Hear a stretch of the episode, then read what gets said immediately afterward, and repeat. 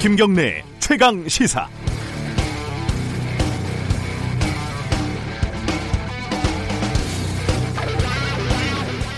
급기야 이런 짓까지 벌였습니다. 삼성이 바이오로직스 공장 바닥을 뜯고 거기에다가 서버하고 노트북을 감췄다네요.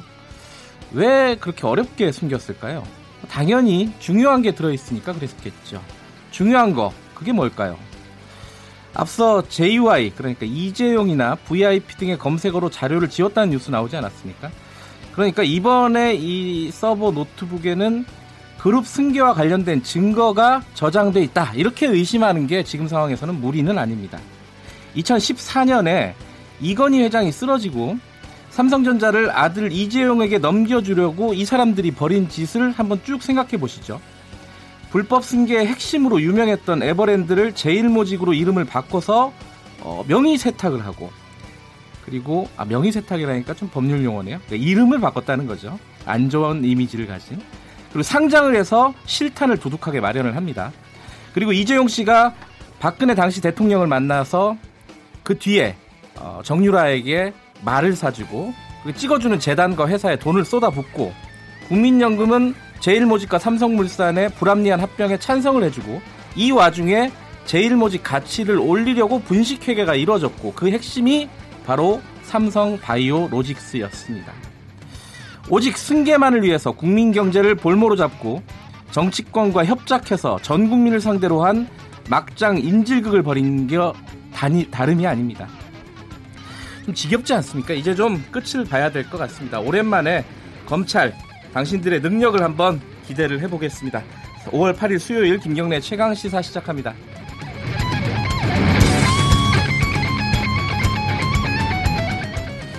주요 뉴스 브리핑부터 가죠. 고발뉴스 민동기 기자 나와 있습니다. 안녕하세요. 안녕하십니까. 아, 문재인 대통령이 어제 트럼프 대통령하고 통화를 했죠? 네, 어젯밤 35분 동안 통화를 했는데요. 네. 트럼프 대통령이 한국이 인도적 차원에서 북한에 식량을 제공하는 것을 지지한다 이렇게 얘기를 했습니다. 네. 아, 대북 인도적 식량 지원에 긍정적인 반응을 보였기 때문에 현재 교착 상태에 빠진 북미 협상에 동력을 불어넣을 수 있을지 좀 주목이 되고 있는데요. 지난 4일 북한의 단거리 발사체 발사에 대해서도 두 정상이 의견을 나눴습니다. 차분하고 적절한 방식으로 대응한 것이 매우 효과적이었다는데 의견을 같이 했다고 청와대가 밝혔는데요. 그리고 트럼프 대통령이 가까운 시일 내에 방한하는 그런 방안에 대해서도 긴밀히 협의해 나가기로 양 정상이 합의를 했습니다.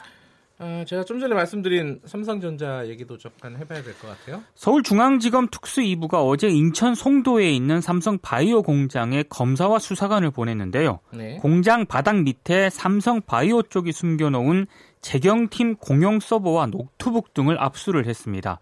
대용량 서버 등을 떼어내 숨긴 혐의로 이 회사 보안 실무 책임자에 대해서 구속영장도 청구를 했는데요. 이 직원은 지난달 말 삼성 에피스 임직원 2명이 증거인멸 혐의로 구속이 되니까 마룻바닥을 뜯어내서 일부 자료를 폐기한 혐의도 받고 있습니다. 검찰은 대리급인 보안 실무 책임자에게 증거인멸을 지시한 윗선이 있을 것으로 보고 있는데요. 삼성전자 사업 지원 TF 소속 백모 상무를 지목을 하고 있습니다. 네. 백 상무의 구속영장 청구 여부를 현재 검토 중입니다. 증거인멸을 아, 이렇게 얘기하면 안 되겠다. 그 증거인멸을 하려면 잘하지 이렇게 얘기하려고 그랬는데 그건 아닌 것 같고 이게 사건이 어, 점점 위로 올라가고 있는 거예요 지금. 그렇습니다. 사업 전 예. TF면은 삼성 그룹에 이제 해당되는 거고요. 그렇죠.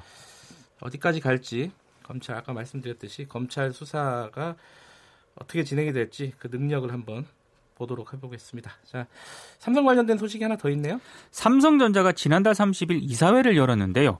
박재완 전 기획재정부 장관을 거버넌스 위원장과 감사위원장으로 선임을 했습니다. 네. 근데 부적절 논란이 제기가 되고 있는데요. 부분이죠? 일단 성균관대 교수로 재직을 할때 네. 성과가 불분명한 삼성경제연구소 연구 용역비 3천만 원을 받은 사실이 알려졌고요. 네. 그리고 박 전 장관은 장충기 전 삼성 미래전략실 차장을 형님이라고 부르면서 뭐 리조트 예약이라든가 네. 사위를 위한 미국 대학 추천서를 부탁한 문자 메시지를 또 보내기도 했습니다. 네. 이런저런 이유 때문에 이번에 사외이사 재선임 찬성률이 뭐 71.4% 그리고 감사위원 선임 안건 찬성률은 72% 정도에 그쳤거든요. 네. 그러니까 30% 가까이 반대표를 얻었다는 아, 그런 얘기입니다. 이것도 이례적이군요. 네, 그렇습니다. 예. 그 거버넌스 위원회와 감사위원회가 주로 이제 하는 업무가 기업 지배구조 개선이라든가 경영상 심이거든요. 그러니까 아무래도 충성심 있는 인물을 좀 기용을 해서 위험을 좀 줄이려고 했던 게 아닌가 이런 해석이 나오고 있습니다. 장충기 문자가 공개가 됐을 때 나왔던 사람 중에 한 명이죠. 박지원 전 장관이 네. 골프 예약 청탁을 하고 인사 청탁도 했고요. 그렇습니다.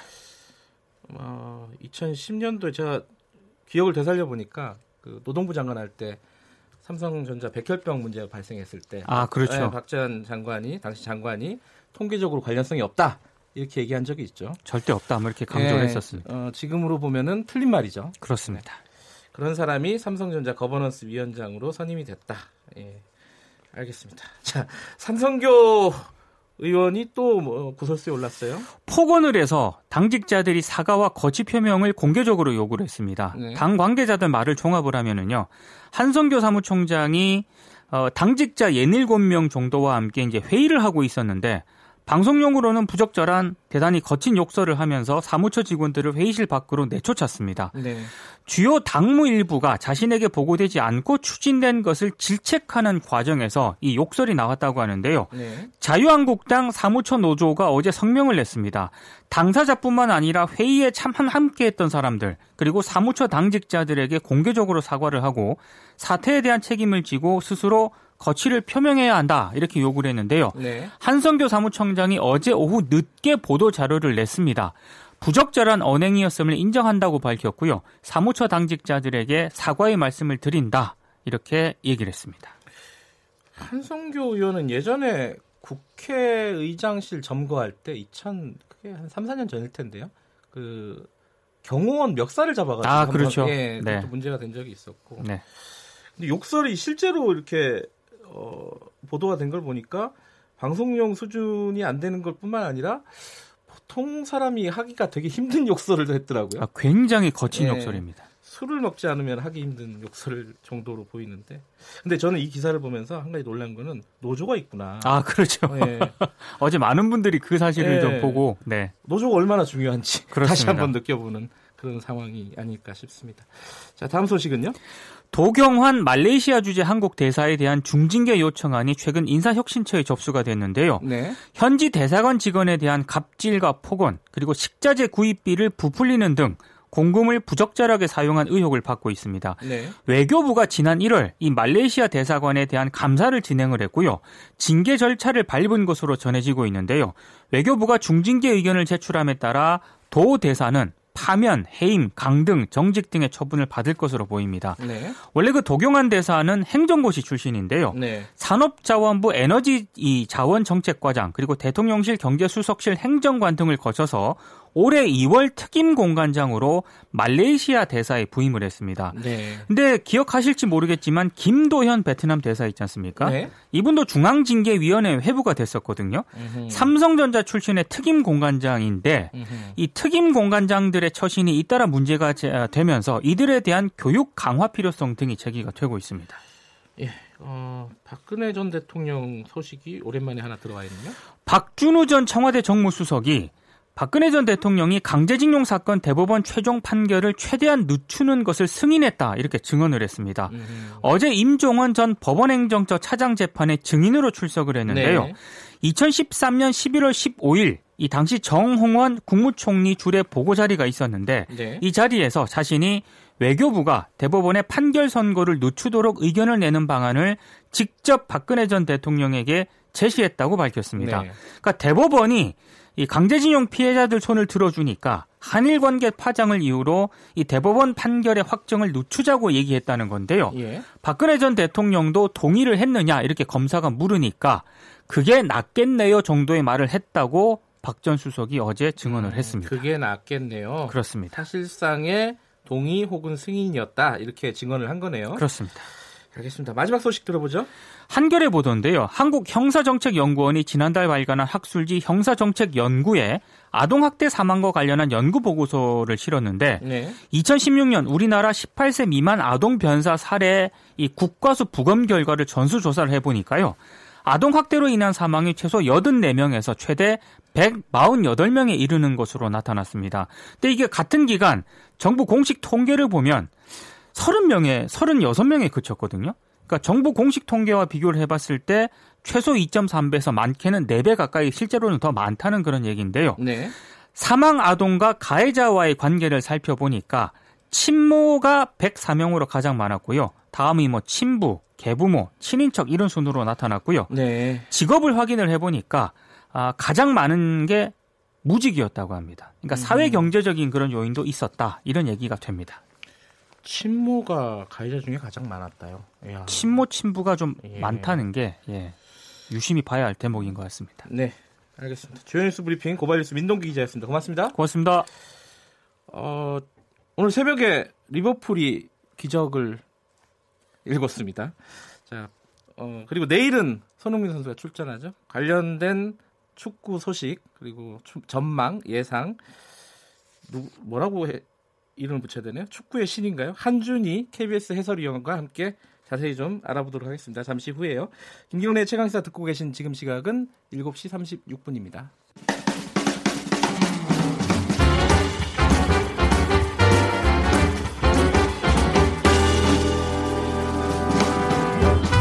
여러분의 아침을 책임집니다. 김경래의 최강 시사. 네, 어, 아까 말씀드렸듯이 유럽 챔피언스 리그가 뭐 어떻게 굉장히 재밌게 돌아가고 있습니다. 오늘 새벽에 리버풀이 극적으로 바르셀로나를 무려 4대 0으로 이겼고 내일은 손흥민 선수가 출전을 합니다. 토트넘과 아약스 경기가 벌어지는데요. 자, 이 소식을 어, 이게 조금 얘기가 길 것 같아 가지고 오늘은 특별히 한준희 KBS 해설위원 모셨습니다. 안녕하세요. 네, 안녕하세요. 그리고 항상 스포츠 소식 뜨겁게 전해주시는 김기범 기자 나와 있습니다. 안녕하세요. 네, 안녕하십니까. 그리고 어, 지금 유튜브에서 어, 보이는 라디오 유튜브 라이브 지금 진행되고 있습니다. 이게 사실 이제 며칠 전부터 월요일부터죠. 얼마 안 돼가지고 어, 보는 사람이 별로 없어요. 근데 오늘 한준희 해설위원님 덕분에 많이 보시지 않을까라고 생각이 됩니다. 의관을 정제하고 오길 잘했네요. 네. 책임져 주시고요. 자, 그 어, 구글이나 이런 데 들어가 가지고요. KBS 일라디오 검색하시면은 어, 유튜브에서 보실 수 있습니다. 자, 어, 오늘 경기부터 좀 정리해 보죠. 저는 사실 깜짝 놀랐어요. 네, 오늘 경기 짧게 언급하고 지나가려고 그랬는데 오늘 경기가 정말 이거 얘기하다 보면 끝날 같습니다. 것 같아요. 잠깐 경기 결과부터 네. 먼저 소개를 해주시죠. 그러니까 기적이 일어났다고 요 저기 많은 분들이 아침에 일어나셨을 때 이게 거짓말 뉴스 아닌가라고 보셨을 텐데 예. 리버풀이 바르셀로나를 4강 2차전에서 4대 0으로 이겼습니다. 무려 4골, 한 골도 네. 안 내주고 4대 0 홈에서 완파를 하고 결국 합계 스코어 4대 3으로 역전을 거두고 결승에 진출했거든요. 네. 이 바르셀로나라는 팀이 유럽 최고 명문 팀이 챔피언스리그 4강 2차전에서 3대 0으로 앞서고 있던 상황을 뒤집혀진 건 정말 놀라운 일이라고 볼 수 있고요. 이 골 상황도 굉장히 극적이었는데 전반 초반에 일단 7분에 오리기 선수가 빠르게 선제골을 넣은 것이 주요하게 했는데 그리고 전반전에 추가골이 없었거든요. 네. 전반전은 1대 0 정도로 맞췄기 때문에 아, 이 정도면 이제 메시와 수아레즈가 네. 있는 바르셀로나가 충분히 올라가겠다. 버티거나 혹은 또 동점골 이렇게 넣을 수 있겠다 싶었는데 후반전에서 정말 드라마가 쓰여졌습니다. 후반 9분에 바이날둠 선수가 넣고 또 2분 만에 바이날둠 선수가 추가골. 그래서 3대 3 동점이 된 거예요. 이제부터는 이제 그 연장으로 가거나 네. 승부차기까지 가거나 이런 상황이 되는 겁니다. 3대 3이기 때문에. 근데 후반 33분에 오리기 선수가 또 코너킥 상황에서 또 골을 넣었는데요. 요 코너킥 상황 아주 흥미로웠죠. 이거는 화면으로 봐야지 네. 느끼실 것 같은데. 그 코너킥을 차려다가 페이크, 그러니까 코너킥 주자를 바꾸려고 가는 듯 하다가 다시 와가지고 바르셀로나 수비들이 그 얼이 빠져 있는 상태에서 갑자기 그러니까요. 코너킥을 차서 오리기 선수가 극적인 결승골을 넣었던 4대 0 승리를 완성했는데요. 정말 한의원님 어떻게 보셨어요? 근데 한의원님 이거 네. 반, 반칙 아니에요? 파울 아니에요? 음 아니죠. 그러니까 아니에요? 바르셀로나 수비진이 네. 좀더 빠르게 정비를 하고 빠르게 집중을 했어야 됩니다. 아하. 네, 물론 지금 김기범 기자 말씀대로 리버풀이 창의적이었던 면도 있지만 네. 네, 바르셀로나 수비의 음. 허술함과 집중력 부재가 결국 나은 골이었다라는 생각입니다. 느린 그림 다시 보니까 네. 골키퍼도 그 차는 순간에 잡담을 하고 있었던 선, 수비 선수들과 이런 얘기하다가 어 이게 뭐야 이러면서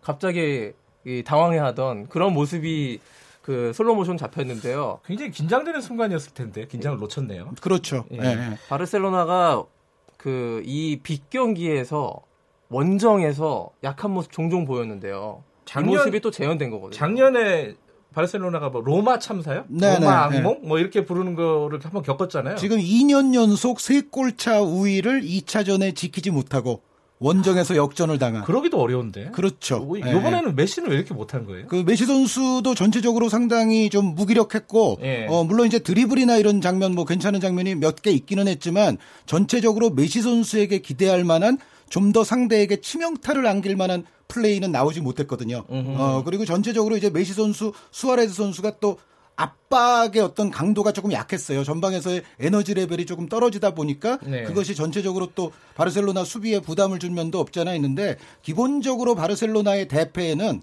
어, 저는 가장 큰 몫은 발베르데 감독에게 있다고 봅니다. 감독에게요? 네, 어. 일단 선발 라인업에서 조금 미스가 있었다는 생각이고요. 그리고 예. 그 선발 라인업이 좋지 않은 흐름으로 가고 있을 때 어떤 대응책을 제대로 내놓는 데 있어서도 발베르데 감독이 좀 어, 부족했다라는 판단입니다. 음, 지금 거기가 열린 데가 지금 이제 리버풀 홈에서 열린 거죠? 그렇죠. 안필드의 네, 기적이죠. 네. 네, 리버풀이요. 네. 기적을 종종 연출하는 팀이긴 한데 저는 오늘 경기 결과 보고 어, 몇 년 전죠? 한 10년 전 그 리버풀 그 이스탄불의 기적이 생각났고요. 10년보다는 네. 좀더 됐죠. 아, 네. 저는 모르는 얘기입니다.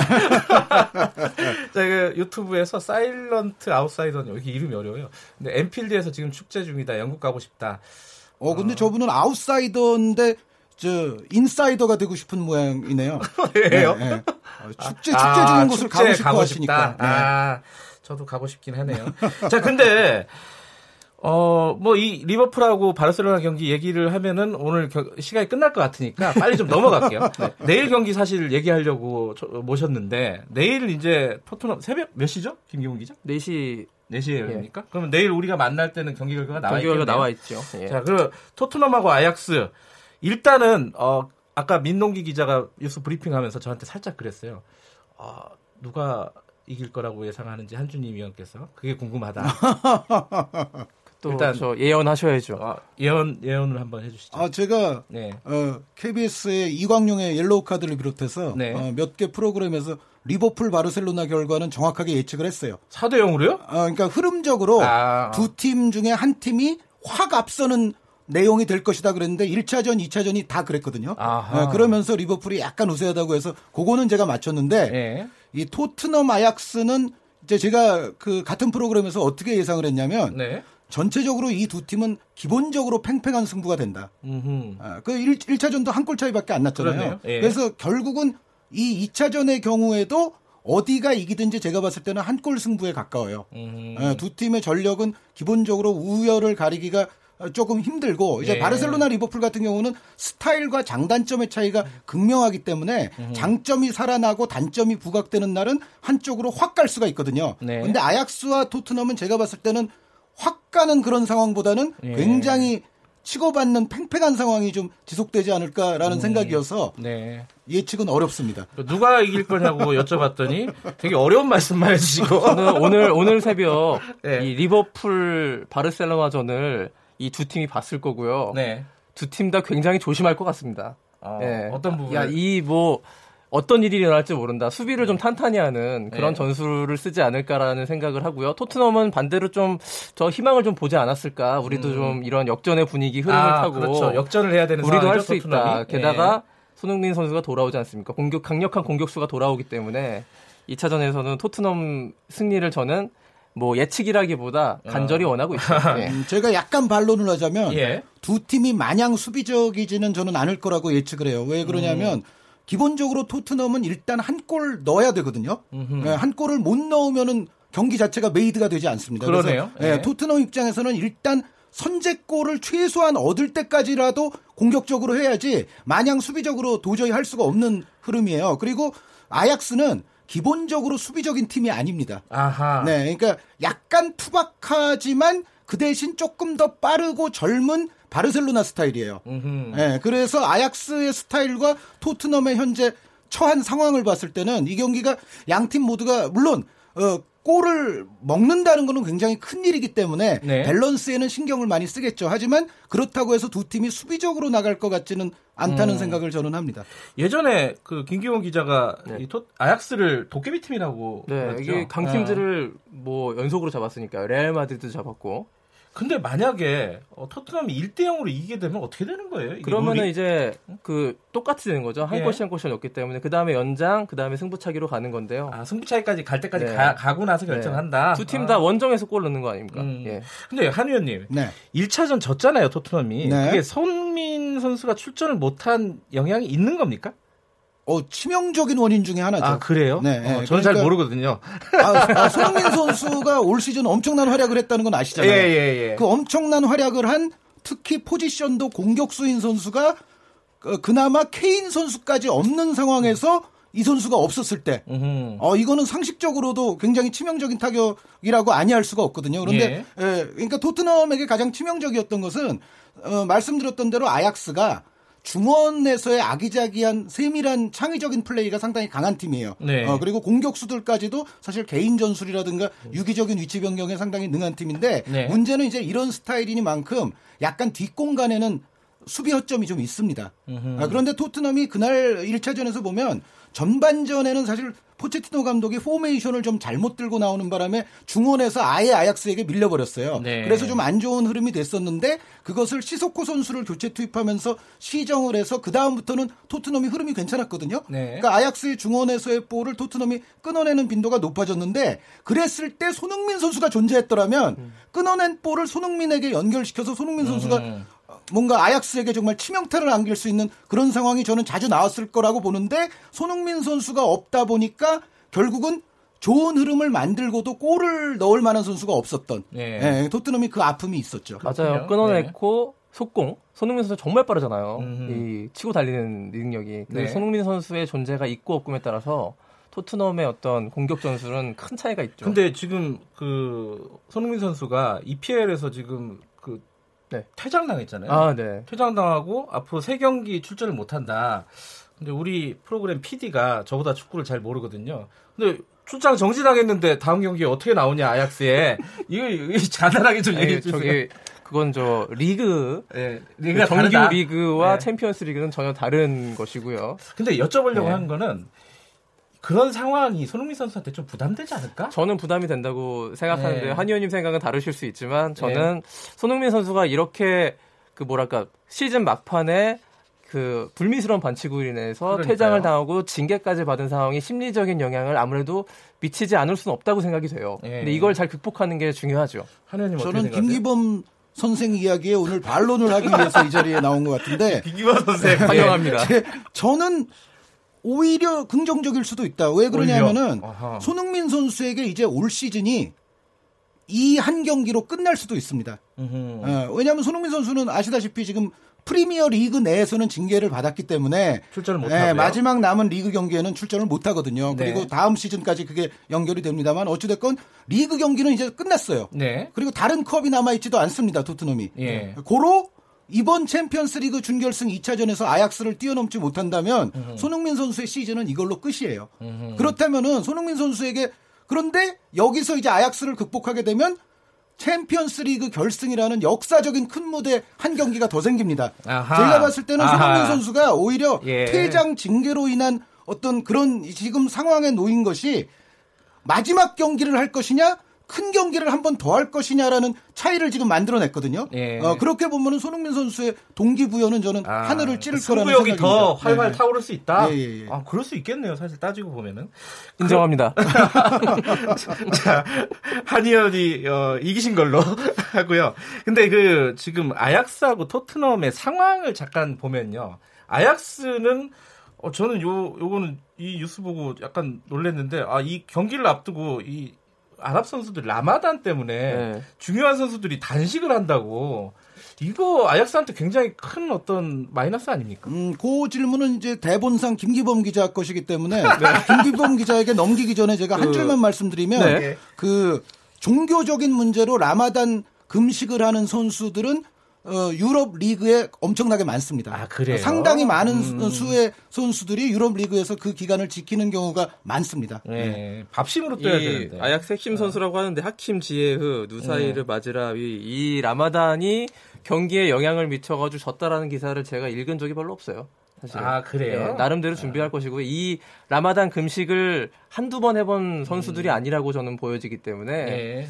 저는 또 한 의원님 의견 동조하지만 큰 영향은 좀 없다고 아, 생각하는데요. 큰 영향이 어. 있을 것을 소망하는 네. 기사예요. 그렇죠, 그렇죠. 이걸 변수가 있다라고 하면서 토트넘의 어떤 우세를 좀 바라는 음. 그런 기사와 팬심이 합해진 어떤 내용이 아닐까 싶습니다. 어, 김기범 기자는 기자로서 다른 기자들의 심리를 분석하는 네. 어, 그런 기자인 제가, 것 같고요. 네. 어, 요 말씀은 제가 동조를 할게요. 어, 감사합니다. 네, 그러니까 네. 라마단 금식이 제가 많은 선수들이 그것을 한다는 말씀을 예. 드린 이유가 그만큼 이 기간에 대한 경험도도 이제는 어, 상당히 축적이 돼 있다. 그러니까 네. 팀에서도 알아서 또 이런 선수들을 좀 특수 관리를 할 것이다라는 생각입니다. 근데 손흥민 선수, 토트넘 얘기를 하면은 손흥민 네. 선수는 나가지만은 다른 부상 선수들이 많다면서요? 이건 어떻게 봐야 돼요? 요거는 김기범 기자 대본이 아, 닌가요 대본이 대본이 없는 말씀이셔가지고. 아, 그런가요? 아, 그러면 제가 일단 말씀드릴게요. 예. 네, 토트넘은 역시 해리 케인 선수가 나오기가 어렵고 음흠. 그리고 미드필드에서도 해리 윙크스 선수가 빠지거든요. 그래서 네. 어, 와냐마 선수가 이제 미드필드에는 대체를 해야 될 것이고 공격은 아무래도 손흥민 선수와 루카스 모우라 선수에게 네. 어, 기본적으로는 좀 맡겨지지 않을까 싶어요. 그래서 전체적인 포진을 보면 4-3-1-2 내지는 이제 경기 또 흐름에 따라서는 포체티노 감독은 중간에 포진을 몇 번씩 바꾸는 스타일의 예. 유연성이 있는 감독이라서 어, 손흥민 선수와 모우라 선수의 투톱을 먼저 기용하면서 이것이 그런데 손흥민 또는 모우라의 원톱으로 변하면서 4-2-3-1처럼 될 수도 있습니다. 그래서 어, 전체적인 어떤 어, 내일 경기의 흐름이 토트넘이 이제 투톱으로 나갈 때와 원톱으로 나갈 때를 좀 좌우하지 않겠나라는 생각입니다. 음, 좀 간단하게 설명드리면 손흥민은 공격수로 원톱 아니면 투톱에 쓸 것이다. 음. 그래서 토트넘 아, 이런, 이런 네. 게 저야. 그러니까 그런 얘기 사이 뭐 네. 이렇게 나오면 은 네. 복잡해요. 추가를 뭐 축, 잘, 축구 잘 네. 모르는 사람 입장에서 보면은 예. 손흥민은 전방에서 예. 공격을 담당해서 골을 담당하게 될 것이다. 이렇게 예. 간단하게 보시면 되겠습니다. 예.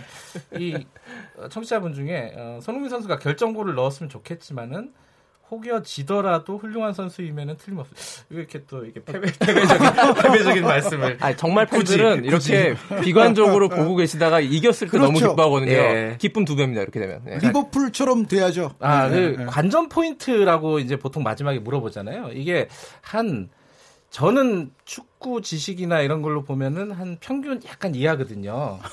그러니까 저 같은 사람들이 경기를 이런 이런 중요한 게 또 보잖아요. 뭘 어떻게 보는 게 이번 경기를 즐기는데 핵심이다. 이런 것 좀 한 말씀 들었으면 좋겠어요. 네. 하재님부터 좀. 아까 말씀드렸던 것과 같은 맥락에서 아약스의 최대의 강점은 미드필드에서의 세밀하고 조직적인 플레이에 있습니다. 네. 고로 토트넘이 아약스의 이 미드필드 플레이를 얼마나 제어하고 방해하면서 그 미드필드로부터 볼을 끊어서 자신들의 역습 찬스를 노릴 수가 있느냐 여기에 저는 승부의 관건이 있다고 음. 보이거든요. 그러니까 네. 토트넘의 강렬한 압박. 오늘 이제 리버풀이 바르셀로나를 강렬하게 압박해서 볼을 많이 탈취했던 것처럼 네. 토트넘의 강렬한 압박과 아약스의 그것에 대응하는 탈 압박, 음흠. 압박을 벗어나는 또 연계 플레이 이러한 부분이 중원에서 이제 충돌을 하게 될 텐데 여기가 저는 최대의 승부처가 될 수 있다는 생각입니다. 김기용 기자는요? 굉장히 축구적인 관전 포인트 짚어주셨는데요. 저희는 축구 좀 외적인 외적인 거 네. 그게 더 낫네요. 자, 우리 최고의 스포츠 스타인 손흥민 선수가 네. 어, 어쩌면 마지막 경기가 될 수 있는 그 경기에서 골을 예. 터트릴 수 있을 것이냐. 그리고 예. 이 골을 한 골 터트리면 시즌 최다 골 타이 아하. 그리고 두 골 터트리면 시즌 최다골 경신입니다. 음. 이런 기록적인 측면에서 내일 경기는 상당히 중요하다. 음. 그리고 내일 경기가 마지막이 되지 않기를 바라는 어떤 축구 팬들의 모든 소망을 담아서 음. 토트넘의 손흥민 선수가 골을 넣고 자신의 시즌을 연장시킬 수 있는 음. 그런 경기가 되기를 바라는 마음에서 보시면 너무나 흥분되고 재밌으실 겁니다. 근데 토트넘이 올라가면요 이겨가지고 어, 리버풀하고 하면 어떻습니까? 해볼만 합니까? 어떤 그 어, 같은 프리미어리그 팀이고 예. 뭐 항상 서로가 너무 잘 알지 않습니까? 기본적으로는 해볼 만 하죠. 그런데 만약에 토트넘과 리버풀이 만난다. 예. 그러면은 저는 거기서는 그래도 한 6대 4 정도는 리버풀이 액면가로는 우세하다라고 말씀드리고 액면가로는 싶어요. 예, 예. 왜냐하면 그때쯤에는 또 리버풀에 오늘 못 뛰었지만 살라라든가 피르미노 선수가 돌아올 수도 있고 네. 올 시즌 두 팀 간의 두 차례의 대결이 있었는데 예. 리버풀이 다 이겼습니다 리그에서 어, 2대 1로 다 이겼었는데 전체적으로 보면 토트넘이 점유율을 좀더 많이 가져가지만 리버풀이 항상 승부에서 더 강한 모습을 올 시즌에 보여줬거든요. 그래서 그런 부분들이 리버풀을 약간 이제 우세하게끔 볼 수밖에 없게 하는 원인이 됩니다. 그 저는요 예, 예. 우주의 기운이 만약에 토트넘으로 모인다면요. 예. 그 일단 4강에 아약스가 올라온 것도 토트넘한테는 좀 반가운 비교적 음. 반가운 팀이었다고 보고 결승에 바르셀로나가 아닌 리버풀이 올라왔다는 것도 그래도 저는 토트넘이 조금 더 어, 어떻게 보면 이길 가능성을 조금이라도 더 찾을 수 있지 않나. 바르셀로나가 객관적인 전력에서 더 좀 위라고 생각되기 아, 때문에. 축구를 너무 이름값으로 네. 따지시는군요. 네.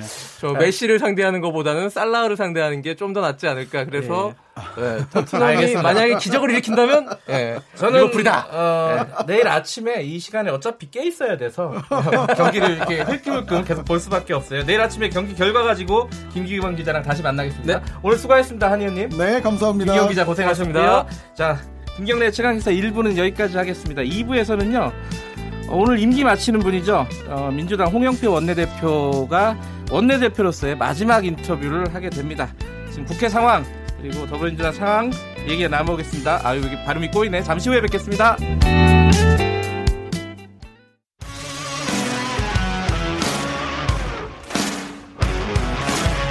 뉴스타파 기자 김경래 최강 시사.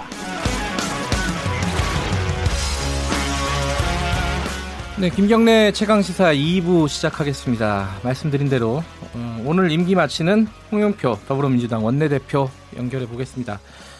뭐 최근에 원내대표로서도 그렇고 국회 상황이 굉장히 큰 일이 있었죠. 거의 격변의 소용돌이다 이렇게 표현할 수 있을 정도였는데 어, 그 소용돌이의 어, 주인공 중에 한 명이었습니다.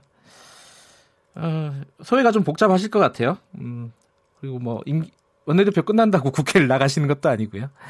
아, 연결해 보겠습니다. 안녕하세요. 네, 안녕하십니까. 홍영표입니다. 예. 워낙 큰일이 있어가지고요. 그 소외가 좀 남다르실 것 같아요. 뭐 시원하거나 뭐 이런 게 있으십니까? 어떻습니까? 소외가? 그냥 뭐 시원할 따름입니다. 되게 뭐 시원 섭섭하다 그러는데 섭섭한 건 하나도 없고요. 그래요? 네, 그냥 시원합니다. 네. 어제 그 기자 간담회 할 때 본인의 점수를 뭐 농반 진반으로 70점 주셨더라고요. 네, 뭐 아직도 해야 될 일이 많이 남아 있어서 예. 뭐 그렇게밖에 저는 못 줄 것 같습니다. 네. 가장 큰 성과 어, 원내대표로 있을 때 가장 큰 성과를 꼽는다면 뭘까요? 아무래도 이번에 예, 우리 대한민국의 정치의 물줄기를 좀 바꾸고 네. 또 권력기관의 개혁 정말 많은 국민들이 지난 한 20년 넘게 요구해왔던 어, 권력기관의 개혁, 네. 공수 설치 같은 것을 위한 어, 첫발을 내디뎠다 이런 네. 차원에서 저는 패스트트랙 지정일 것 같습니다. 음. 뭐그 과정이 너무나 힘들고 어, 복잡하고 네. 그래서 어, 정말 이게 과연 이루어질까를 스스로도 몇 번씩 음. 에, 생각했던 뭐 그런 일인데요. 네. 뭐 패스트트랙 지정이 그랬던 것 같습니다. 그리고 또 여야 간에 그렇게 협상을 통해서 네. 어, 정말 이해관계가 너무나 이렇게 상충되고 예. 어, 그러는데 그걸 이렇게 잘 조율해내서 어, 패스트트랙을 할 수 있었던 것이 예. 그래도 가장 기억에 남을 것 같습니다. 이건 좀 우문이긴 한데 그 네네. 아마 원내대표께서 말씀을 해주실 것 같아요. 이 그 검찰 개혁법하고 선거법하고 같이 올라갔잖아요. 네네네.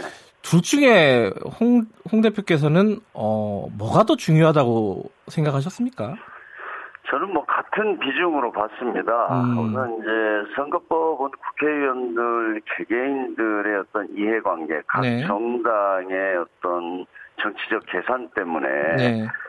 이것도 뭐 정말 이야기는 오래전부터 됐지만 네. 어, 사실 한 걸음도 나가지 못했던 거거든요. 네.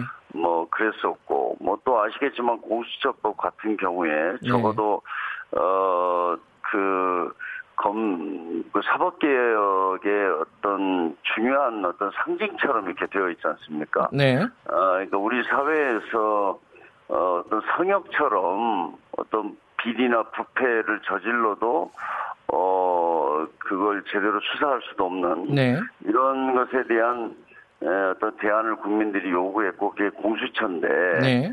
에, 그것도 이제 사실은 반대를 해서 지금까지 제대로 논의조차 국회에서 못했던 거죠. 네. 그런데 이번에 아무튼 공수처법도 어, 신속 처리 법안으로 지정이 돼서 네. 적어도 뭐 저는 뭐 올해 안에 내년 초에는 이게 통과될 수 있다 이렇게 보고 있습니다. 그래서 뭐 이 두 가지만 하더라도 굉장히 큰 어떤 변화를 우리 네. 이, 이 사회에 가져올 것이다 이렇게 보고 있습니다. 그 패스트 트랙이 올라갔지만은 어뭐 후폭풍은 계속됩니다. 지금 뭐 자유한국당 얘기는 조금 있다 하고요.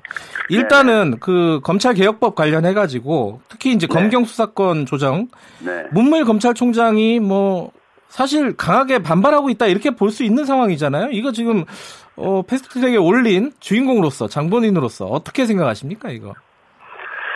뭐 이제 검찰로서는 당연히 네. 검찰이 기존에 가지고 있었던 어떤 막강한 권한 네. 이런 것들을 좀 놓치게 되니까 거기에 대해서 뭐 검찰의 수장으로서 당연히 문제 제기를 할 걸로 예상은 했었습니다. 네. 어, 그러나 어, 뭐 다행히 아무튼 패스트트랙으로 이제 올려서 네. 어, 사개특위에서 논의하도록 되어 있으니까 그 과정에 에, 검찰이 참여해서 더 적극적인 어, 어떤 그 주장을 하겠다. 네. 뭐 이렇게 이렇게 정리가 돼가는 것 같아서 저는 뭐 음. 뭐그 정도면 다행이다 이렇게 생각합니다. 그러면 네. 앞으로 국회 논의 과정에서요, 그 검찰의 네. 의견이나 이런 것들이 좀 수용될 가능성이 있는 겁니까?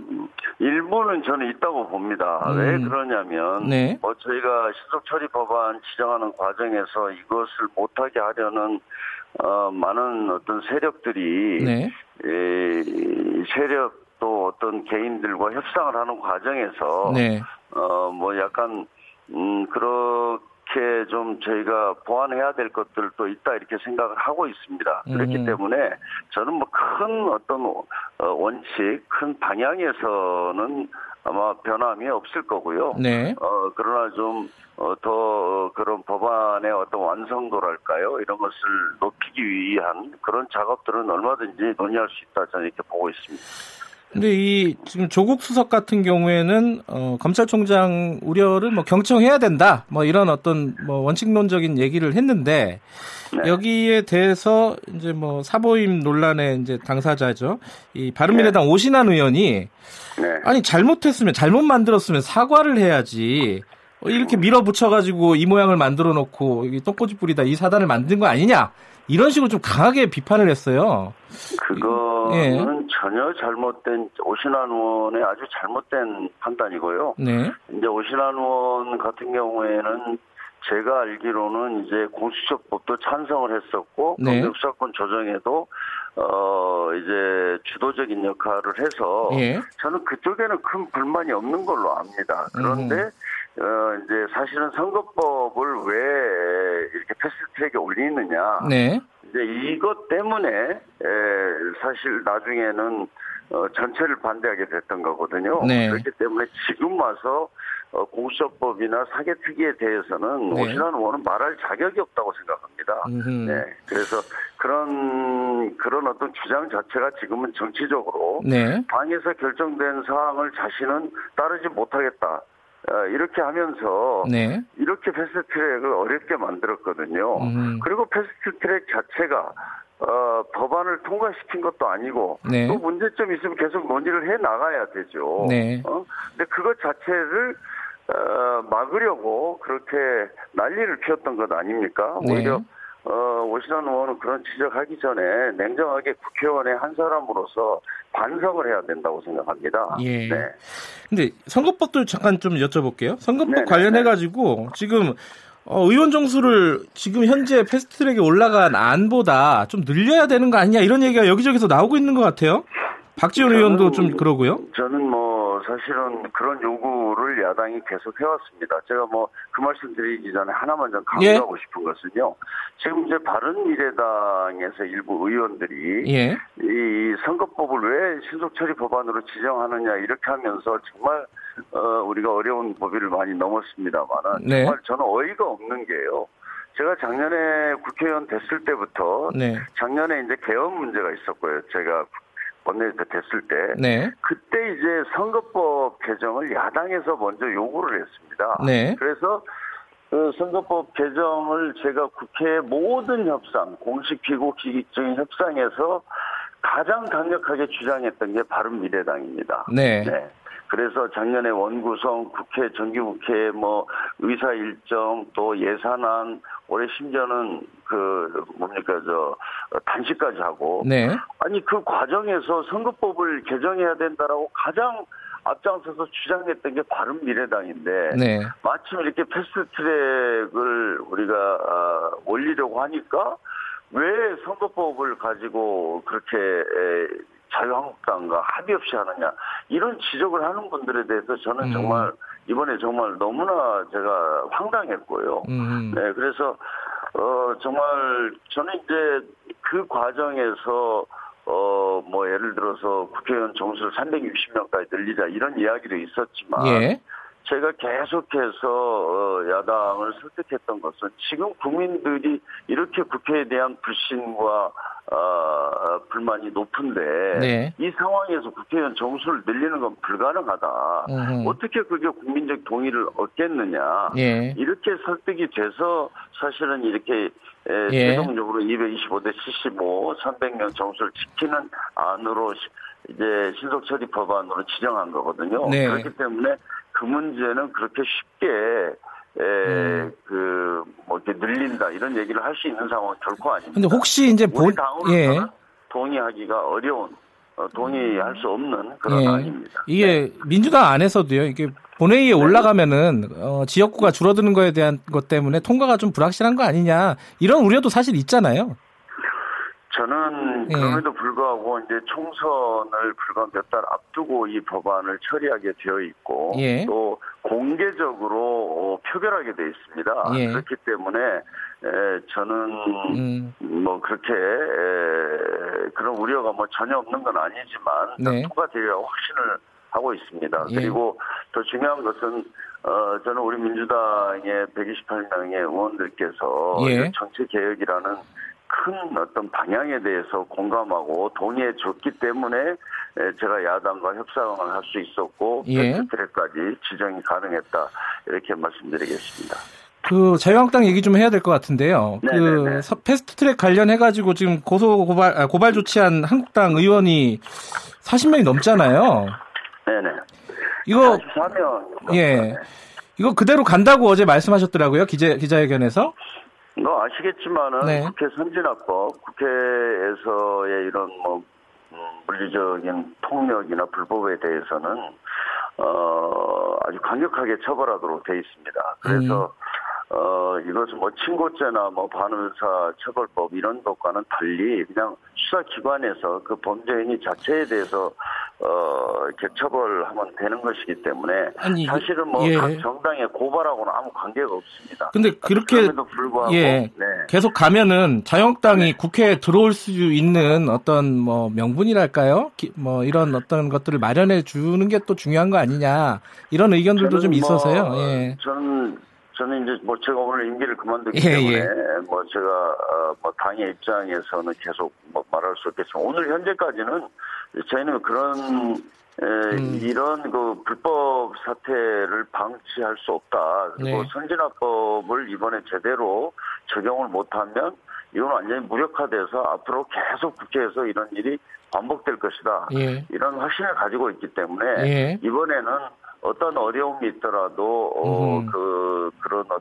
폭력 행위에 대해서 또 불법 행위에 대해서는 강력하게 법에 따라서 처벌해야 된다 이런 생각을 가지고 있습니다. 예. 그리고 어 뭐 지금 저는 자유한국당에 대해서 이런 사태에 대해서 계속 경고를 했었습니다. 음. 그런 문제가 발생하기도 전에 계속 경고를 했고 정말 이 패스트트랙이라는 것은 법안을 통과시킨 것도 아니고 논의를 하자는 것인데 네. 이렇게 막는 것은 저는 사실 다른 어떤 정치적인 의도가 있었기 때문이라고 합니다. 예. 생각합니다. 그거는 저는 지금 황교안 당대표 체제가 되면서부터 이미 황교안 대표는 어떤 대권 노름을 시작 했다. 그래서 음. 국회를 볼모로 해서 네. 이게 극우적인 선동을 하면서 어떤 대권 주자로서 자기 존재감을 보여주는 것. 이 이상 이 이하도 아니라고 봅니다. 거기에 네. 지금 국회 자체도 볼모로 잡혀 있고 자유한국당 의원들도 거기에 완전히 지금 어, 하나의 그 뭐, 뭐라 그럴까요? 그냥 어, 소모품처럼 되어 예. 있지 않나 저는 이렇게 생각합니다. 그럼 자유한국당 지금 뭐 경부선 투쟁, 뭐 호남선 투쟁, 장애 투쟁 계속 하고 있고요.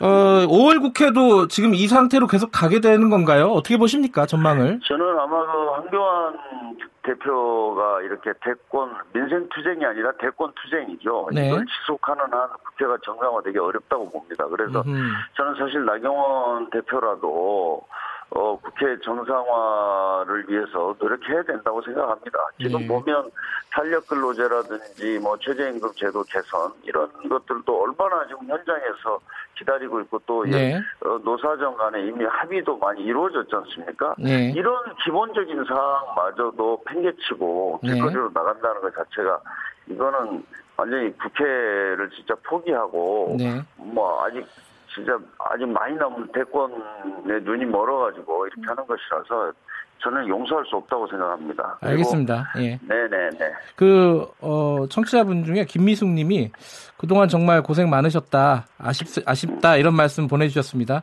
어, 가족분은 아니시죠? 예, 네, 네. 그, 마지막으로요. 시간이 없어가지고요. 어, 네. 짧게 한, 한두 가지만 여쭤볼게요. 이, 네. 어, 나경원 원내대표하고 김성태 전 원내대표 두 분을 협상 파트너로 임기 동안에 만나셨잖아요. 네네. 두 분 중에 누가 더 어, 말이 잘 통했습니까? 아니 뭐두 분 다 뭐 장단점 다 훌륭한 분들이고요. 예. 어 그런데 하여튼 뭐 나경원 대표께서는 이제 사실 뭐 황교안 대표 체제가 들어서면서 예. 뭐 원신의 폭이 굉장히 좁아진 것 같습니다. 그러니까 음. 여야는 원내대표는 특히 만나서 대화하고 소통하고 예. 뭔가 타협을 이끌어내고 이런 역할을 해야 되는데 뭐 지금 뭐 황교안 대표가 뭐 대권 내만 그 저 눈이 멀어가지고 저렇게 길거리 나가서 알겠습니다. 선동 음. 정치를 음. 하다 보니까 뭐 어, 좀 아마 어려움이 많을 거다 이렇게 저도 예상하고 있습니다. 요번 선거법 통과로 어, 네. 사실상 민주당이 20년 집권, 그러니까 진보파의 20년 집권에 초석을 마련했다. 이렇게 보는 사람이 있고 그 큰 그림은 홍영표 원내대표가 그렸다. 어떻게 인정하십니까 이 부분은? 저는 뭐 전혀 참 그런 뭐 해석이 어떻게 나오는지 잘 모르겠고요. 예. 사실 이 선거법 문제는 우리 민주당이 가장 큰 손해를 보게 되어 있습니다. 네. 그러나 어, 한국 정치를 이, 런 상태로 대결과 어떤 대립의 정치를 지속할 수 없다. 예. 어, 그리고 지역구 중심의 지역주의적인 정치 이걸 좀 뛰어넘는 어, 그런 어떤 국회를 만들어야 정말 일하는 국회 알겠습니다. 를 할 수 있지 않느냐 이런 차원에서 예. 어, 한 겁니다. 네. 네. 오늘까지 원내대표인 홍영표 원내대표였습니다. 고맙습니다. 네, 고생하셨습니다. 예. 네.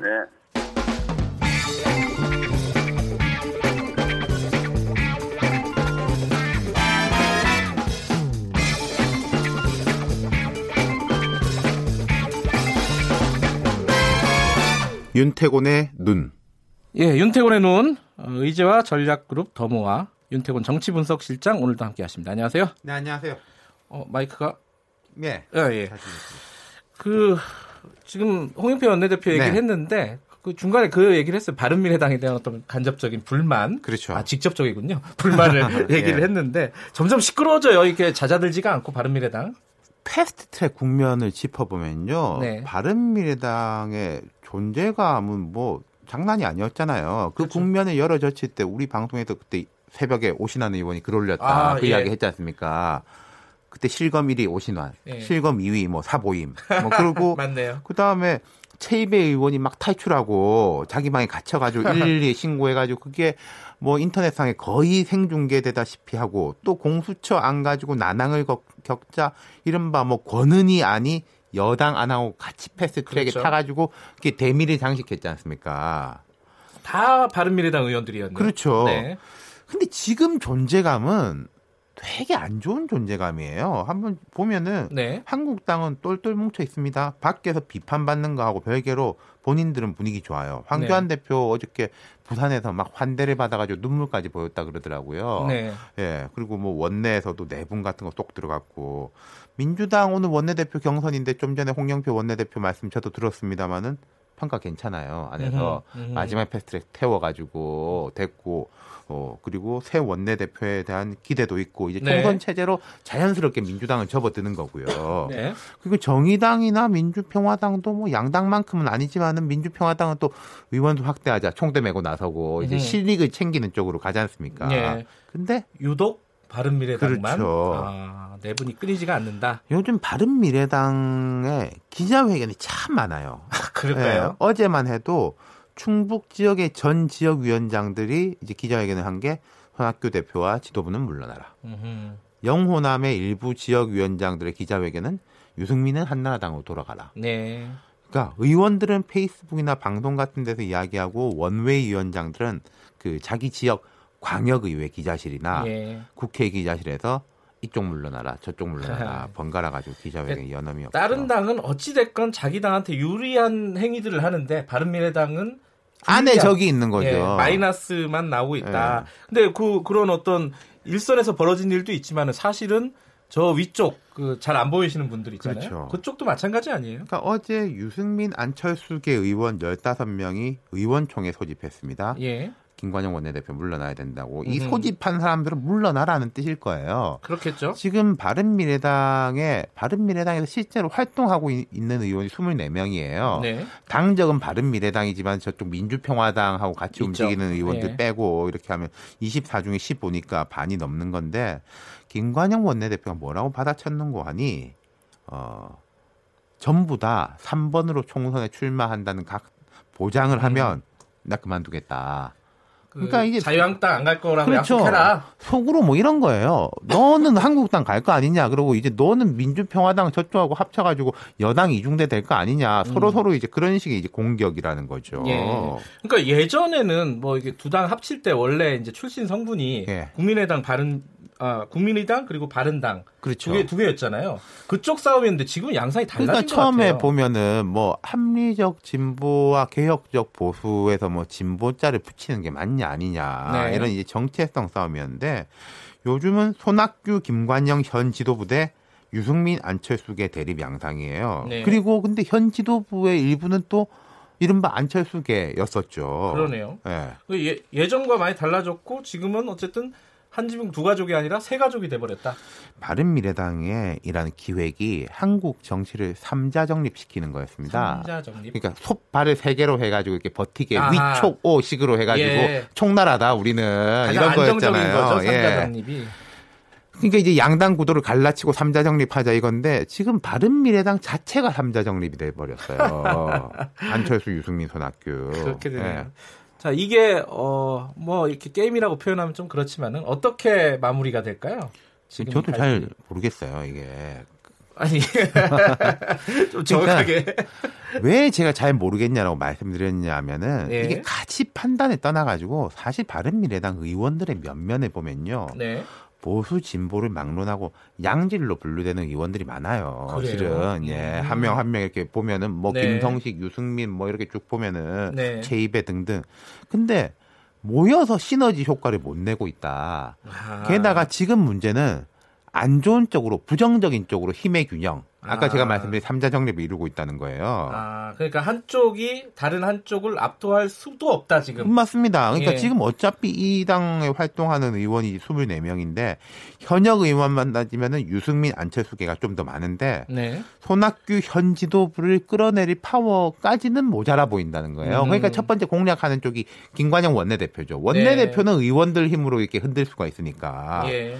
근데 그렇다고 해서 손학규 지도부가 막 대중적 인기를 바탕으로 해가지고 현역 음. 의원들을 누를 만한 그런 강한 원심력이 있냐? 그것도 아니에요. 근데 이러다가요, 막 집단 탈당하고 어디로 가고 막 이러면 어떻게 되는 겁니까? 이 바른미래가 쪼개지는 겁니까? 근데 그것도 어려운 게 갈대가 있느냐.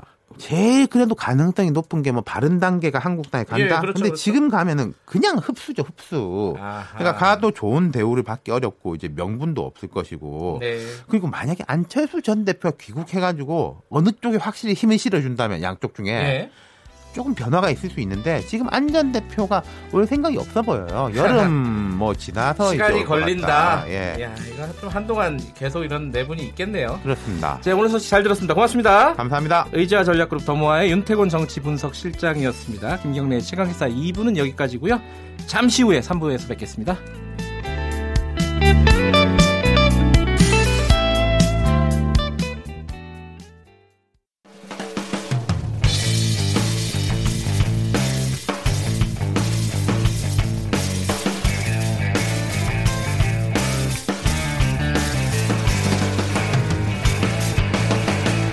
김경래의 최강 시사.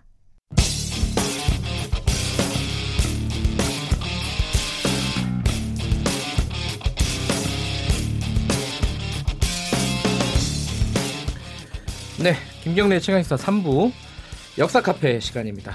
요즘 때 아닌 논쟁, 1980년대 논쟁이 일어나고 있습니다. 그 유시민 작가 그리고 자유한국당 심재철 의원이 음, 뭐 유시민 작가가 당시에 수사기관에서 작성한 진술서를 가지고 어, 뭐 밀고를 한 거 아니냐 이런 뭐 문제제기가 있고 아니다. 어, 난 조직을 지켰다. 뭐 이런 얘기도 있는데 근데 이게 어, 뭐 그 논쟁 자체야 뭐 진위 여부는 이제 가려질 것 같은데 이 논쟁이 발생했던 연원을 거슬러 올라가면은 1980년대 80년도에 요즘에 대한 얘기입니다. 4월, 5월 뭐 요즘 굉장히 중요한 국면이었죠 우리나라 어떤 민주화의 과정 중에 서울의 봄이라고도 부르고요. 자, 이 과정을 한번 좀 짚어보도록 하겠습니다. 여러 가지 뭐 기억도 안 나시는 분도 있을 거고 잘 모르시는 분도 있을 거고요. 박태균 서울대 국제대학원 교수님 나와 계십니다. 안녕하세요. 네, 안녕하세요. 교수님은 어, 1980년도에는 대학생은 아니셨죠? 네, 그때 중학생이었습니다. 근데 뭐 네. 어쨌든 네. 대학 들어가고 나서 이 즈음에 대한 얘기는 굉장히 많이 얘기가 오갔을 것 같아요. 평가도 있었을 것이고. 그럼요. 이제 이때가 80년대 운동의 기원이라고 봐야 될것 음, 같아요. 네. 네. 그때 광주도 있었고 또 네. 서울의 봄에 대한 얘기도 있었고, 그러니까 네. 80년대 중반 이후에 87년 민주화 항쟁이 있고 네. 그 이후에 가면서 아, 그럼 과거의 노선들이 어땠느냐라는 음흠. 얘기들을 할 때 이제 4.19 얘기를 좀 했고, 네. 그다음에 이제 80년 봄 얘기들을 했죠. 그 심재철, 네. 유시민 양측의 뭐 공방은 조금 있다가 좀 다루도록 하고요. 네. 왜냐하면 그걸 알려면은 네. 역사적인 배경을 좀 알아야지 이게 명확하게 이해가 될 것 같아요. 네, 네. 서울의 봄이 뭔지 네. 그 부분을 좀 먼저 좀 말씀을 해주시죠. 이름 자체는 이제 프라하의 봄에서 온 것 같아요. 아, 그 약간 네, 따서 그쪽에서. 그렇죠. 예. 그러니까 68년에 이제 프라하에서 공산 정권의 폭정을 좀 뚫고 자유를 네. 얻어야 되겠다. 네. 아니면 뭐그 소련 지금 러시아 군대가 진입을 해가지고 다 폭동이라고 규정을 하고 뭐 진압이 되고 뭐 이런 상황이 있었는데 똑같이 이제 70년대 너무나 이제 암울했던 상황을 지냈던 네. 국민들이 아 이제 79년에 11.6 사건이 일어나고 예. 그러니까 당연히 민주화가 될 거다라고 이제 생각을 하면서 민주화 요구들이 막 터져 올라온 거죠. 음. 그 시기에 이제 그 동안에 얘기하지 못했던 거, 그 동안에 억눌렸던 거, 음. 이거를 한번 다 풀어야 되겠다. 음. 그래서 그냥 올라왔고 또 그렇게 되니까 이제 70년대의 야당의 지도자였던 김영삼 전 대통령, 또 예. 김대중 전 대통령 이런 분들이 이제 그 시기에 주요한 지도자로 이렇게 등장을 하는데. 음. 이분들이 또 그 안에서 또 막전 막후에 여러 가지 또 뭐 갈등도 있고 뭐 이런 게 있는데 그 상황에서 또 김종필 씨가 또 등장을 하죠. 음흠. 공화당 2인자 해가지고 그래서 이제 삼김이라고 하는 삼김 정치가 처음 시작되는 시점입니다. 그 시기가 네. 그러니까 위의 정치는 그렇고 밑에서는 민주화 요구가 막 터져 올라오고 네. 이랬던 시기를 저희가 그때 이제 서울의 봄이라고 음흠. 부르고 있습니다.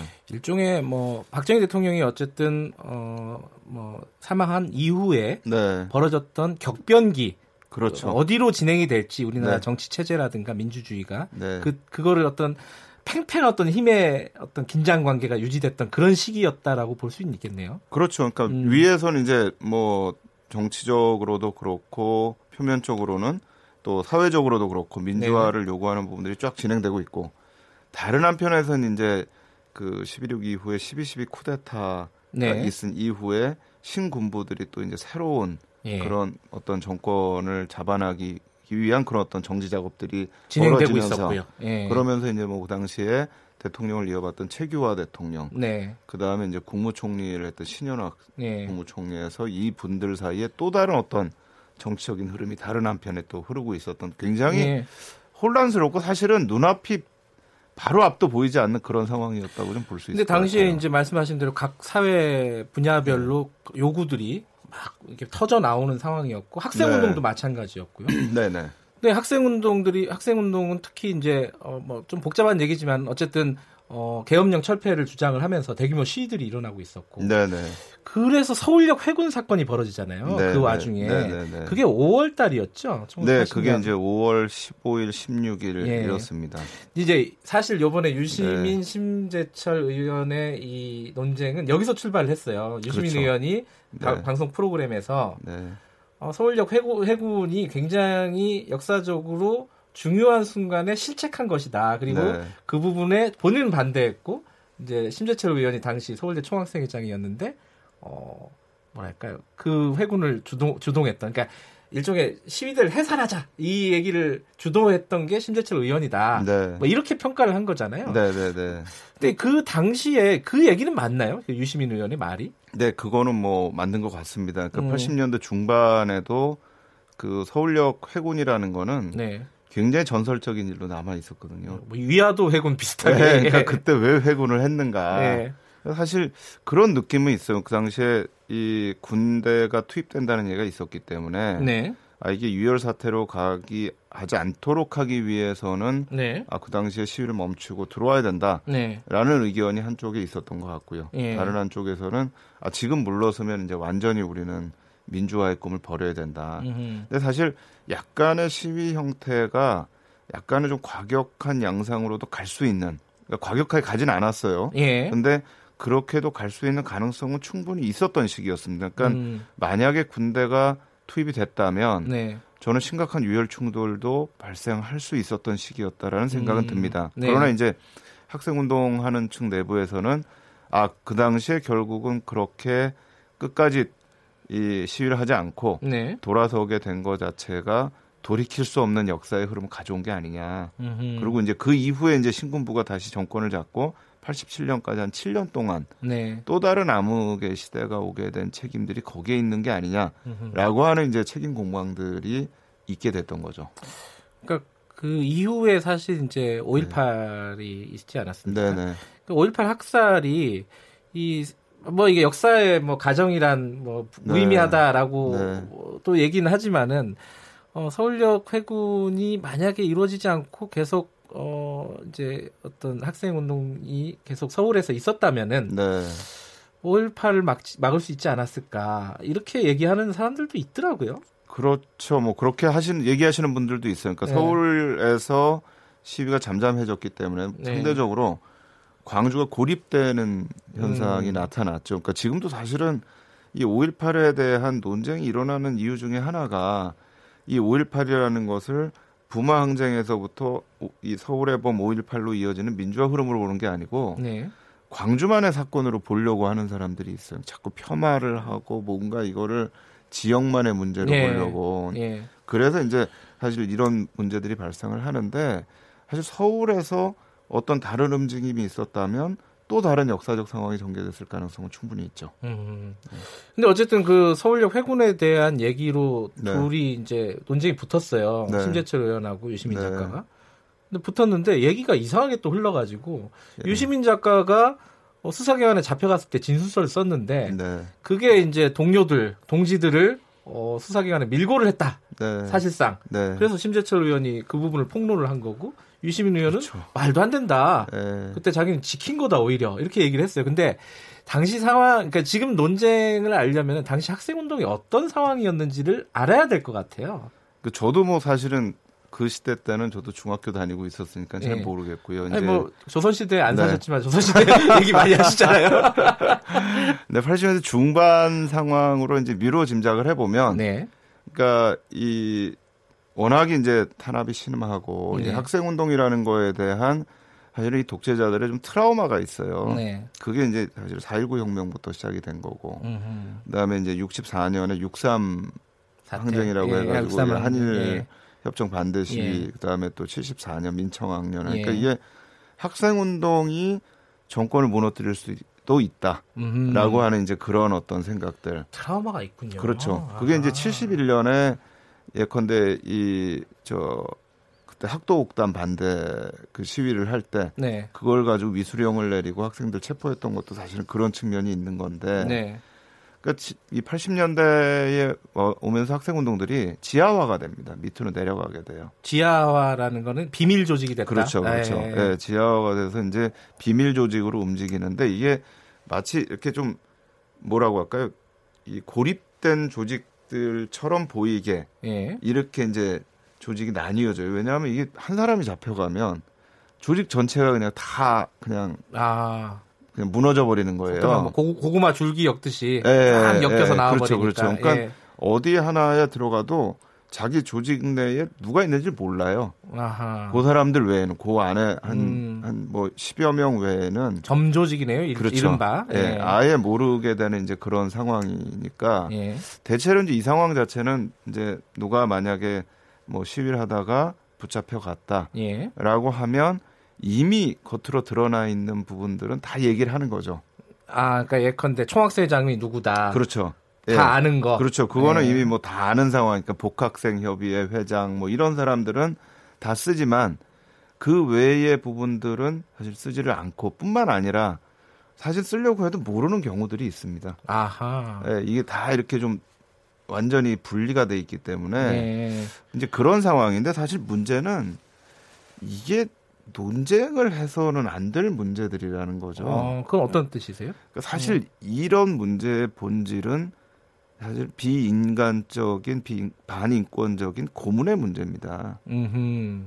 그러니까 이거를 얘기를 끌어내기 위해서 온갖 고문들을 하는 거죠. 음, 누가 당시 수사기관들이요. 그렇죠. 예. 그러니까 저희가 그 영화도 있었잖아요. 그 이창동 감독의 그 아, 오아시스 아니야 아, 저, 저 박하사탕 네 박하사탕 네, 예, 거기에 잠깐. 나타나는 것도 네. 그렇고요 또 저희가 87년에 박종철 열사도 그렇고 네. 그러니까 이 고문이라는 거를 통해서 모든 거를 다 얘기하게 만드는 네. 때로는 또 그냥 사실뿐만 아니라 없는 사실도 만들어내는 거죠. 네. 그러니까 이제 김대중 내라는 뭐 사건 같은 게 아주 대표적인 케이스죠. 그러니까 네. 없는 사실들을 만들어내서 음흠. 야당 정치인하고 학생들을 묶어가지고 네. 이거 전체를 어떤 내란 음모로 이제 몰려고 하는. 근데 뭐 학생들이 시위를 해서 내란을 어떻게 하겠습니까? 그게 해야 뭐 사실 우리가 얘기하는 촛불 항쟁 정도인 거지. 네. 학생들이 뭐 총을 드는 것도 아니고요. 예. 그러니까 이거를 엮기 위해서 사실 고문을 했고 그 고문을 통해선 정말 비인간적인 상황을 맞이했던 음. 또 이분들이 그 후유증으로 돌아가시는 분들이 많이 있거든요. 예. 그러니까 실제로는 저희가 봐야 될 문제는 사실 이게 아닌데 예. 이게 지금 정치적으로 돼버린 거예요. 사실 음. 이저 심재철 의원이나 유시민 작가나 이분들의 이 얘기가 이미 이전부터 있었어요. 그렇죠. 그 뭐 많이 네. 나왔던 얘기인데 많이 나왔습니다. 네. 그래서 뭐 해서는 안 될 얘기를 법정에서 했다. 그다음에 음. 왜 회군을 했느냐. 음. 뭐 그걸로 인해서 또 어떤 결과를 가져왔느냐 그리고 또 뭐 어떤 분은 그 어떻게 그 학생 운동을 한 사람이 뭐 거대 언론사에 입사를 해서 잘 다니고 또 어떻게 또 이런 또 음. 당에 들어가서 활동을 하느냐 뭐 이런 네. 얘기들이 쭉 있어 왔는데 저는 그런 게 있는 것 같아요. 이게 정치적으로 논란을 해야 될 사안이 있고 네. 해서는 안 될 사안들이 있는데 이거는 네. 저는 정치적 논란을 해서는 안될 사안이라고 생각을 해요. 음, 본질이 아니다. 가장 본질은 예. 사람을 가장 비인간적, 비이성적으로 만들도록 하는 그 상황이 사실 핵심이지. 이 문제는 사실은 굉장히 좀, 좀 그렇습니다. 이것까지도 정치적으로 얘기가 된다는 게. 이게 그러니까 그 당시에 누가 잘했냐, 누가 못했냐를 따지는 게 무의미하다, 사실상. 저는 그렇게 생각을 합니다. 뭐, 예. 만약에 법정에서 어떤 얘기를 했고, 뭘 이걸 어떤 뭐 진술서를 썼다고 하더라도 저는 그분들이 아니더라도 누구라도 그런 고문 앞에서 저는 음. 그런 상황을 할 수가 있고 또 그런 음. 진술이 안 나와도 네. 억지로 그걸 만들 수 있는 게 당시에 정보 부대였고 네. 또이 권력이었기 때문에 네. 저는 이거를 가지고 얘기하는 건 저는 뭐 문제가 특히 정치적으로 얘기하는 건 더 문제가 많다고 생각합니다. 약간 젊은 층에서는 그런 네. 의문이 들 수도 있을 것 같아요. 이 본질과는 관계는 없지만은 네. 당시에 1980년도에 그렇게 어, 뭐 이른바 이제 학생들도 목숨을 걸고 싸우는 사람들이 많았지 않습니까? 네네. 네. 그렇게 같이 싸웠던 동지들이었잖아요. 심재철 네. 의원과 유시민 작가가 네네. 네. 핵심부에서. 그렇죠. 그런 사람들이 왜 이렇게 어떤 노선도 달라지고 인생의 결도 달라지고 지금은 당시에서 당시에 네가 잘했니 못했니 이거를 또 싸우게 되고 이런 네. 일들이 왜 벌어질까라고 막 의아하게 생각하는 사람들도 있을 거예요. 젊은 층에서 이 배경들을 정확하게 모르면은. 네. 근데 뭐 어떤 개혁을 하던 어떤 자기가 사회적 정치적 목표가 있을 때 네. 그거를 어떻게 풀어나가느냐는 거는 저는 상당히 개인적인 문제라고 생각을 음, 해요. 네. 다양한 방식이 있을 수가 있고요. 네. 뭐 호랑이 잡을 호랑이 굴에 들어가는 사람도 있고요. 네. 밖에서 호랑이를 잡기 위해서 더 힘을 모으는 사람도 있는 네. 거고 다양한 형태가 있는 건데 저희 때도 사실은 4.19 세대 논쟁이 있었어요. 음흠. 4.19에 참여한 사람이 왜 어떤 사람은 변절을 야당의 길을 가고 아. 어떤 사람은 여당의 아. 길을 가느냐. 그때는 4.19 세대에 대한 논쟁이 있었군요. 그렇죠. 근데 이제 예. 지금은 이제 이 학생운동 세대에 대한 그런 얘기들이 있는 건데 예. 저는 뭐 또 그 다양성도 존중할 필요가 있다고 생각을 합니다. 역사 교수님이라서 이렇게 좀 안목이 기시군요. 아닙니다.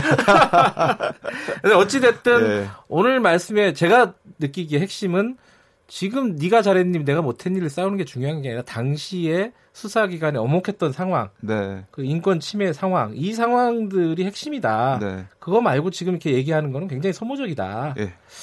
그 얘기는 청취자분들도 한번 생각해 보시고 이번 논쟁들을 지켜보시면 좋을 것 같습니다. 오늘 말씀 감사합니다. 네, 감사합니다. 서울대학교 국제대학원 박태균 교수님이었습니다.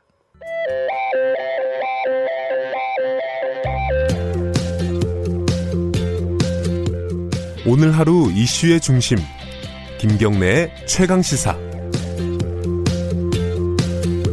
네, 어, SNS에 해시태그라는 거 들어보셨죠? 어, 뭐 어떤 내용들을 올리면서 주제 같은 것들을 공유하려고 이렇게 우물정자 써가지고 하는 거잖아요. 거기에 요즘 어 뭐랄까요 많이 쓰는 해시태그가 하나 있습니다. 우리는 19살입니다. 이게 시작된 걸 보니까 입시 미술 있지 않습니까? 미술 학원 이런 데서 벌어지는 어, 성추행, 성폭행, 그러니까 성범죄죠. 이 이거를 직접 목격을 하거나 이제 듣거나 했던 어, 관련자가 웹툰 만화를 그려서 올리면서 시작이 됐습니다. 어, 우리가 생각하는 것보다 굉장히 좀 빈도도 작고 정도도 심한 것 같아요. 이런 입시 미술계 학원에서 벌어진 일들이 왜 그런지 어, 방지할 수 있는 방법이 있는지 이런 것들을 한번 좀 얘기를 좀 나눠보고 싶네요. 이 만화를 직접 그린 분을 연결해 보겠습니다. 어, 사정상 이름은 저희들이 생략하고요. 어, 그냥 이 선생님이라고 부르죠. 안녕하세요. 네, 안녕하세요. 이 만화 웹툰이라고 할까요? 만화를 그리실 네네. 어, 그, 못 보신 분들을 위해서 어떤 내용인지 간단하게만 좀 설명을 해 주실 수 있을까요? 아, 네. 우선 이 만화를 제가 혼자 기획하고 제작하고 이제 퍼트리게 된건 맞지만 네. 좀 그림을 그리는데 도움을 준 후배님이 있었어요. 그래가지고 네. 좀그 후배님한테 고맙다고 말을 좀 전하고 예, 예. 네 만화에는 어, 시작하면은 19살 한 아이가 나오게 돼요. 네. 그 아이는 미술 입시생으로 불안과 초조한 마음을 가지고 입시를 시작하고, 네. 처음에는 낮은 성적으로 되게 좌절을 하지만 본인의 노력이랑 어, 선생님의 지도로 성적이 올라가게 되고, 또 친구, 친구들의 질투도 막 받게 됩니다. 그 모두 입시라는 간절하고 불안한 환경 속에 있다는 걸 보여주고 싶었고요. 네. 그, 그 원장 선생님은 그 아이를 더 잘 봐주는 척 하면서 몸을 다듬, 더듬기 시작하고, 남아서 보강 수업을 할 것을 강요하고 네. 그 후에는 그 범죄인은 돌이킬 수 없이 이제 심해져요. 그렇지만 그 친구는 어, 다른 친구에게 말하지도 부모님께 말을 하지도 학원을 옮기지도 못합니다. 음. 그래서 그 뒤에는 다른 피해 친구들을 만나면서 피해자가 자기가 혼자가 아니라는 것을 암시하고 이 만화가 음. 끝나게 돼요. 음. 근데 이 원래 그 본인께서도 그러니까 이 선생님도 이 입시 미술을 하신 거죠? 네, 네, 네. 그러니까 입시를 네. 준비하고 미대를 가시고 네. 그러고 그 이후에도 그 직접 학원에서 어 아이들을 가르쳐 본 경험도 있으시고요? 네, 네. 이런 것들을 많이 보시거나 듣거나 하, 셨나요 실제로 그 쭉그 그 경험을 하시면서? 어, 제가 학생 때 강사 일을 알바처럼 오래 하긴 했지만 네. 그동안에 들은 적은 사실 없었어요. 오히려 어. 강사 일을 두고 나서 학교도 졸업한 후에야 음흠. 듣게 됐어요. 그래서 어, 얘기를 들어보면 지금, 지금 일어나고 있는 일들도 많았고, 네. 몇 년이나 지난 일들을 이제야 꺼내는 친구들도 많았어요. 그래서 음. 그만큼 또래 친구들에게도 드러내기 어렵고, 네. 그만큼 되게 꽁꽁 숨겨져 있었던 일이라고 음. 생각을 들어요. 그, 뭐, 그, 본인들의 어떤 신원 때문에 아주 구체적으로는 말씀 못 하시겠지만은, 이 입시 학원, 미술 학원에서 어떤 일들이 벌어지고 있는지 좀 예를 들어서 설명을 좀 해주실 수 있으신가요? 어, 일단 제가 많은 세세한 얘기들은 전달하진 음. 못하지만, 네. 어, 정말 충격적이었어요. 그래서 네. 그 얘기를 들었던 순간을 아직 잊을 수가 없고, 음흠. 제가 미안, 너무 미안하다는 생각이 들더라고요. 그 사실을 뭐 이제야 알고 몰랐던 제가. 음. 그래서 제가 해줄, 해드릴 수 있는 얘기는 사실 그렇게 만화로 밖에 대변했던 것 같아요. 그래서 예. 네. 그 주로 가해자들은 그 학원의 원장인가요? 그러면은 들어 들으셨던 케이스들은? 네, 뭐 여러 케이스들이 있겠지만 뭐 네. 뭐 학원의 원장, 학원의 뭐 원장 선생님격 되는 그런 다른 음. 어, 그 정도 격을 가지고 있는 다른 선생님들, 네. 뭐 그런 선생님들에게서 피해를 많이 입, 입었던 것 같아요. 음. 근데 이제 뭐 만화에도 나오지만은 뭐 사소한 사소한은 아니고 이제 겨, 정도가 낮은 어떤 신체적인 접촉부터 시작해 갖고 점점 수위가 높아지잖아요. 네네. 근데 그런 과정에서 일부 사람들은 아니 학원 원장이 뭘 그렇게 대단하길래 어 그러냐. 근데 실제로 그 입시 학원에서 가지는 원장의 권력이라는 게참 네. 어, 대단한가 봐요. 어떻습니까? 네, 사실 그 부분이 사람들이 많이 제일 많이 질문하는 부분이고 네. 또 말하기도 조금 조심스럽기도 해요. 왜냐하면 분명 그렇지 않은 학원들도 많으니까. 아, 그럼요. 네, 예, 예. 네, 네. 다 어느 입시 미술 학원이면 다 그런 것은 아니에요. 그럼요. 예. 네, 미술을 전공했던 친구들이라면은 많이 공감할 이야기예요. 음. 그래서 간단히 설명을 드리면 네. 입시 미술학원은 정시로 갈수록 입시 막바지로 갈수록 학원을 옮기기가 굉장히 어려워요. 아하. 재수를 네 재수를 하면 더 그렇고 네. 음, 그래서 미술학원은 그 학원마다 그 가르치는 커리큘럼이 다 다르고 네. 그만의 그림풍도 가지고 있어요. 그래서 음. 심지어 학생 그림만 보고도 아, 이, 얘 어떤 학원 학생이다라고 어느 정도 예측할 수 있을 정도예요. 네. 그래서 그만큼 입시 미술은 주관적인 평가에 기대해야 되고 음. 또 어떤 학원을 선택하고 준비하는 과정이 한번 정해지면 입시 막바지로 갈수록 바꾸기가 어렵게 돼요. 그래서 네. 때문에 그 안에서 원장의 위치나 권력은 입시생에 있어서 때론 절대적으로 다가오기도 하죠. 음. 네. 그러니까 원 예예 예. 네. 말씀하세요. 미술계도 굉장히 좁은데 예. 그 입시 미술 학원 안에서 그런 일을 입시 중에 입시 중에 고발하기란 정말 어려워요. 그래서 음. 게다가 그렇게 참자 입시 끝날 때까지만 참자 해서 입시가 무사히 끝난다 하더라도 네. 대학 대학에 합격하고 나서야 그런 얘기를 꺼내는 자신에게 모순과 죄책감을 많이 느끼게 되는 것 같아요. 네. 그리고 이제 벗어나게 됐는데 다시 떠올리고 싶지 않은 게 당연한 것 같고 네. 만약 또 재수를 하게 된다면 또 한 해 입시를 매진해야 되고 또 여러 이유로 또 어쩌면 그 학원을 또 다녀야 되기 때문에 음. 말하기가 이래저래 말하기가 굉장히 힘들죠. 그 지금 웹툰이 굉장히 공유가 많이 돼서 여기저기 돌아다니고 있지 않습니까? 거기 달린 네. 댓글을 보니까요. 아니 뭐 고등학생 정도면 다 컸는데 학원이 문제가 있으면 옮기면 되지. 뭐 이 어머, 어머니 부모님한테 얘기해가지고 어? 바로 잡으면 되지라고 하는데 사실 실상은 그거 자체가 거의 불가능한 구조라는 거네요. 네, 그렇죠. 어디나 좀 다 다른 케이스를 갖고 있겠지만 정말 그렇게 쉽지 않은 일이에요. 음. 근데 문제는 이런 상황을 어떻게 바꿔나갈 수 있는 거 아니겠습니까? 어, 물론 웹툰을 그린 이유도 그거겠죠, 아마? 네, 그렇죠. 제가 생각했을 때는 네. 그냥 제가 할 수 있는 일이라고는 일단 이러한 사실을 좀 많이 세상에 알리는 게 우선이라고 생각을 했어요. 네. 제가 어떤 색, 내가 제가 감히 뭐 어떤 해결 방안을 낸다기보다는 네. 이게 세상에 일단 많이 알려져서 그 친구들이 좀 더 목소리를 낼 수 있는 음. 용기를 음. 조금이라도 더 줬으면 좋겠다 그런 생각을 생각이 들어요. 웹툰 그리시고 나서 어, 반응들이 주변에서 어땠습니까? 어 일단 제 지인들이나 예. 어, 저를 알고 있는 많은 분들은 저를 굉장히 응원해주고, 네. 어, 되게 지지해주셨던 것 같아요. 그리고 음. 그런 친구들 중에 자기가 있었던 일을 고백하는 친 이제야 용기 낸다 하면서 아하. 고백하는 친구들도 있었고, 예. 뭐, 이런 얘기 자기도 들어본 적 음. 있다. 어디에도 또 그렇더라. 이러면서 새로운 저도 몰랐던 그런 일들을 얘기해 주시는 분들도 예. 있고. 그래서 더더욱 더 뭔가 이런 인터뷰나 뭔가 예. 기사 기자님의 연락이나 이런 걸 왔을 때 좀 더 응하려고 했던 것 같아요. 예. 때문에. 네. 알겠습니다. 아 이게 뭐 그 미술계가 워낙 좁은 데라서 용기 내기가 쉽지 않으셨을 텐데 이렇게 어, 웹툰도 그리시고 인터뷰에 응해주셔서 감사합니다. 이러, 이래서 조금씩 바뀌는 거 아니겠습니까? 고맙습니다. 네, 맞아요. 네, 감사합니다. 네, 우리는 19살입니다. 해시태그를 그린 어, 뭐랄까요? 미술 학도라고 할까요? 어, 인터뷰를 해봤습니다. 월 8일 수요일 김경래 최강사 오늘은 여기까지 하겠습니다. 저는 뉴스타파 기자 김경래였고요. 내일 아침 7시 25분 다시 돌아오겠습니다.